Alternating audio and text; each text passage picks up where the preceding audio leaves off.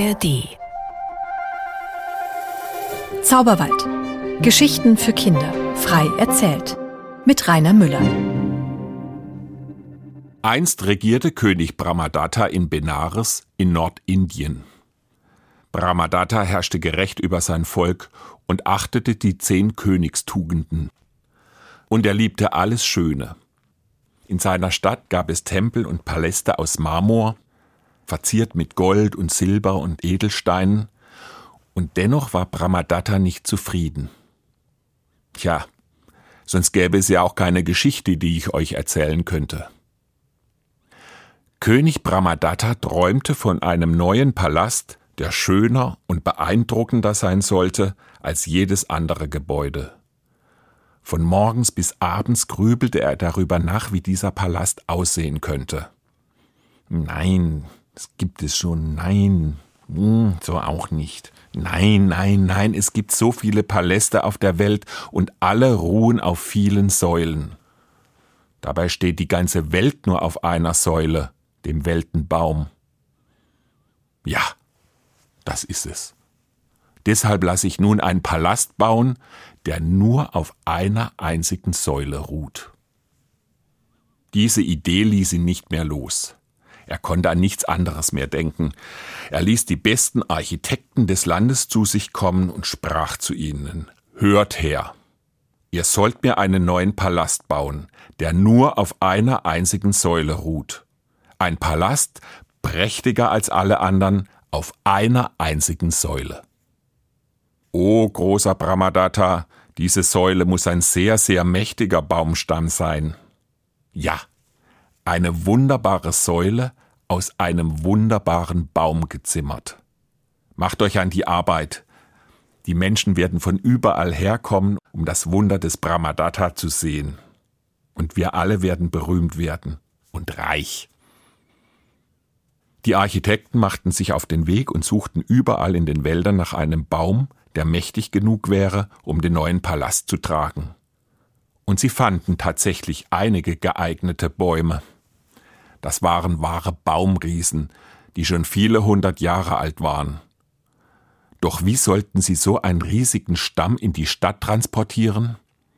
Die Entfernung war weit und die Wege holprig und uneben.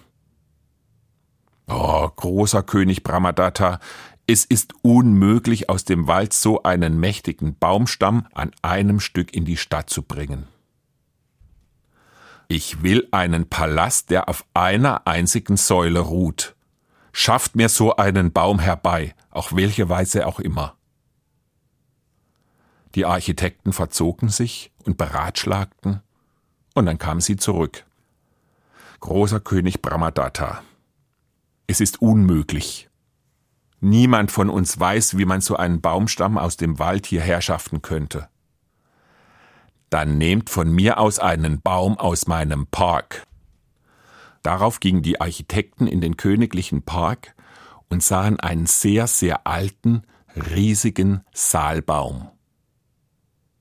Jetzt weiß ich nicht, ob ihr alle wisst, was ein Saalbaum ist. Also ich wusste es jedenfalls nicht, aber jetzt weiß ich es. Saalbäume sind in Indien und in Thailand sehr verbreitet, da gibt es ganze Wälder davon. Und Saalbäume, die gelten schon immer als heilig. Und es war auch ein Saalbaum, unter dem die Königin Maya ihren Sohn zur Welt brachte.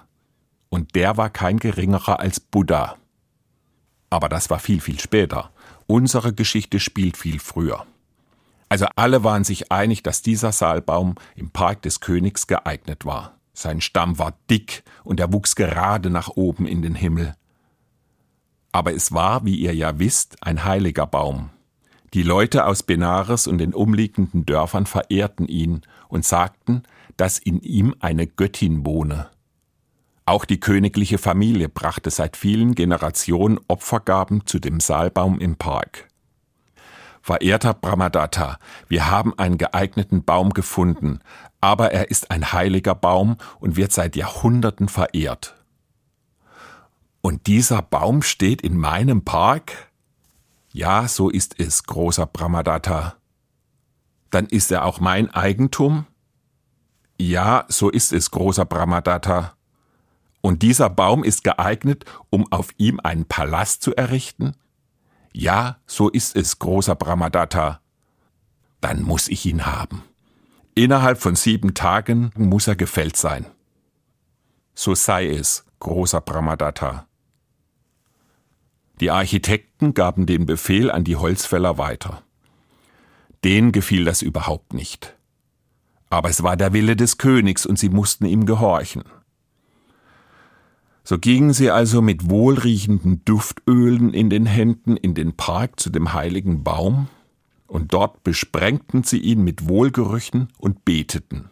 Dann riefen sie Heute in sieben Tagen werden wir kommen und den Baum fällen. König Brahmadatta hat es so befohlen. Wir bitten die in diesem Baume wohnende Gottheit, anderswohin zu gehen. Unsere Schuld ist es nicht. Auch die Frauen und Männer von Benares gingen zu dem Baum und beteten. Und so erfuhren auch die Kinder von den Plänen des Königs. Auch sie liefen in den Park zu dem Saalbaum.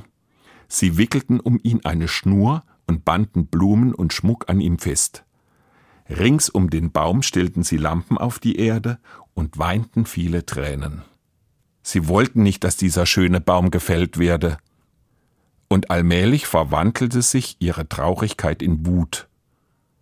Wir müssen etwas tun, wir müssen diesen Baum retten.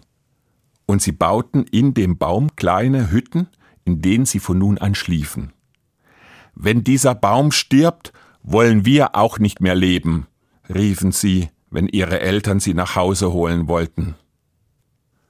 Die Erwachsenen waren erschüttert, als sie sahen, wie die Kinder den Willen des Königs brechen wollten. Sie verboten ihnen, in den Park zu gehen, denn sie hatten ihre Kinder sehr lieb und wollten sie beschützen. Aber die Kinder, die gingen trotzdem hin, und es kamen immer mehr Kinder aus dem ganzen Land, um den Baum zu retten. Der Streit zwischen den jungen und den erwachsenen Menschen nahm von Tag zu Tag zu. Dann verkündete König Brahmadatta, dass es ab sofort strengstens verboten war, den königlichen Park zu betreten.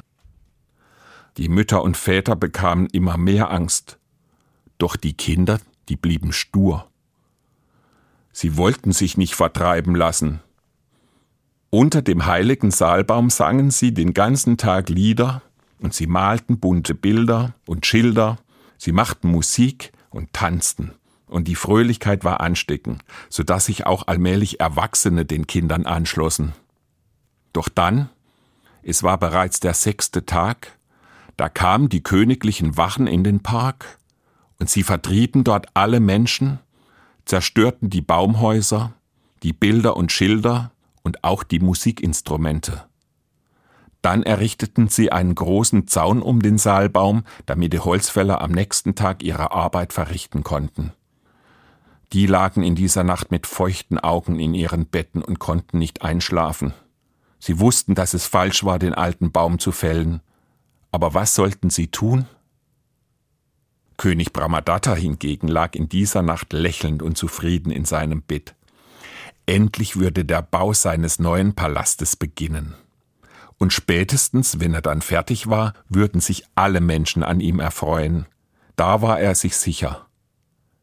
Mit diesen Gedanken schloss er die Augen und fiel in einen tiefen Schlaf. Plötzlich fuhr er hoch.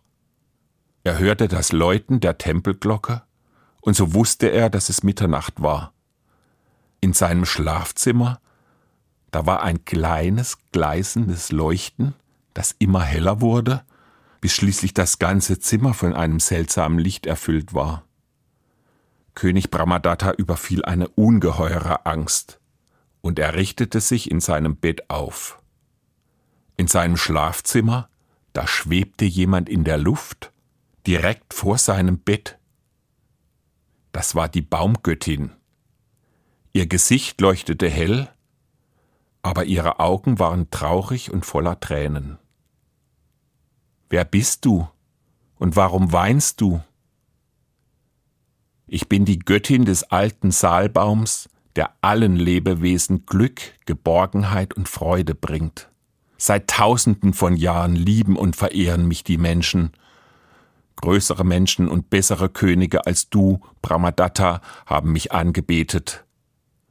Hast du nicht gesehen, wie die Kinder mich verehrten und wie glücklich sie waren, bis deine Wachen kamen?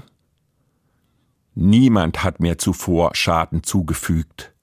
Warum willst ausgerechnet du mich vernichten? Ach, es tut mir leid. Es gibt leider keinen anderen Baum, der geeignet wäre für mein neues Projekt. Ich werde nämlich auf deinem Stamm einen Palast errichten und du bist herzlich eingeladen, in diesem Palast zu wohnen. Du wirst sehen, dein Ruhm wird größer werden als jemals zuvor. So ist das also. Gut. Aber erfülle mir eine Bitte. Lass zuerst meine Äste einzeln absägen und dann meine Krone und mich ganz am Ende erst über meinen Wurzeln fällen. Wie? Du bittest um einen langsamen und schmerzhaften Tod? Was hast du davon, wenn dir zuerst die Finger und Zehen, die Hände und Füße, Arme und Beine abgehauen werden? Warum willst du nicht kurz und schmerzlos an der Wurzel gefällt werden? Hör zu. Um mich herum, da wachsen viele junge Saalbäume. Das sind alles meine Kinder. Sie sind in meinem Schatten groß geworden. Wenn mein Baum gleich an der Wurzel gefällt wird, stürzt er auf sie herab und zerschmettert sie. Wenn ich auch sterben muss, verschone meine Kinder. Da war der König tief gerührt. Er kniete nieder und neigte beschämt sein Haupt. Du stellst das Wohl und die Zukunft der Kinder über deinen Schmerz? Wie großartig wäre unsere Welt, wenn alle Mächtigen so wie du handelten. Nein, du sollst nicht meinetwegen sterben. Weder dir noch deinen Kindern soll jemals Schaden zugefügt werden. Und kaum hatte er das gesagt, da wurde das Licht in seinem Schlafzimmer noch heller, dann wurde es plötzlich wieder dunkel und die Baumgöttin war verschwunden. Von diesem Tag an bemerkten die Menschen eine große Veränderung an ihrem König. Er bedankte sich bei den Kindern für ihren Mut und entschuldigte sich für seine Blindheit. Und so herrschte er noch lange Zeit mit Respekt vor allem Lebendigen, mit Weisheit und mit Liebe. Und als König Brahmadatta starb, da neigten sich die Äste des alten Saalbaums tief nach unten und hingen viele Tage traurig herab.